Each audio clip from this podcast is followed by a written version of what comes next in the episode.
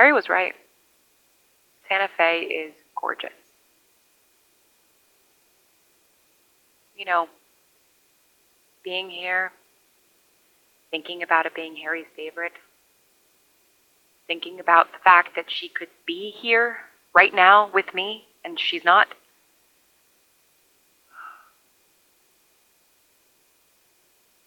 It wasn't it wasn't all bad. That's what I've been thinking about since I arrived, since going to the art museum.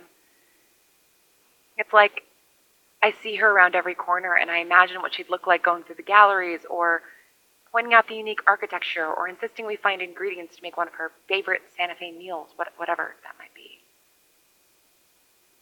It's, it's made me.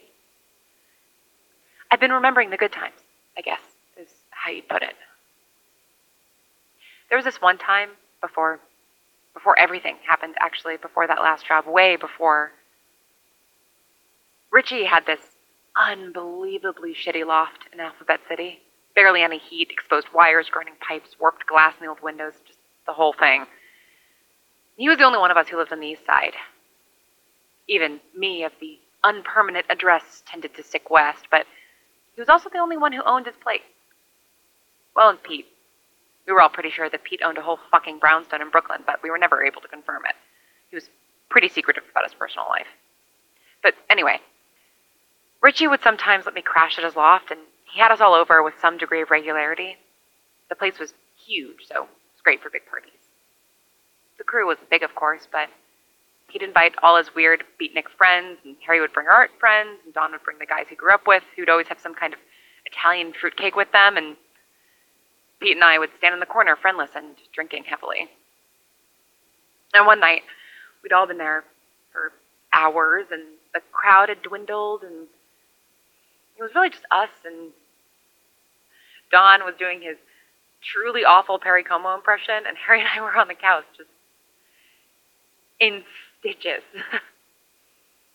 and I think both of us were pretty soft by that point, because once Don took mercy on all of us and stopped, someone had the brilliant idea of doing a game of charades. Harry and I were on the same team, and we just. I don't know, it was fun. It was. It was really fun.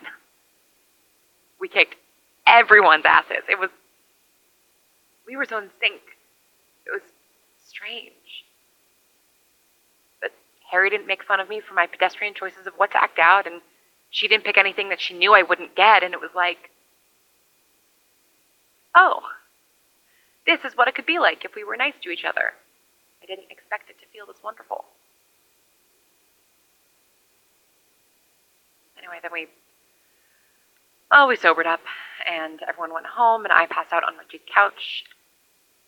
And then I didn't see Harry again until our next job nearly two months later. And it was like that night had never happened.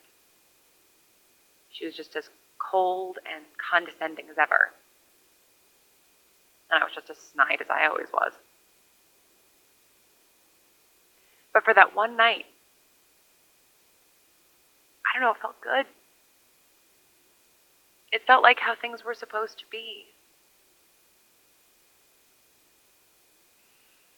With your mysterious job and all, I wonder if you had any friends in it. If you ever goofed around with them, or if it was all serious all the time. It must have been right. If it went as badly as you say, hurt people, it it must have been serious, right?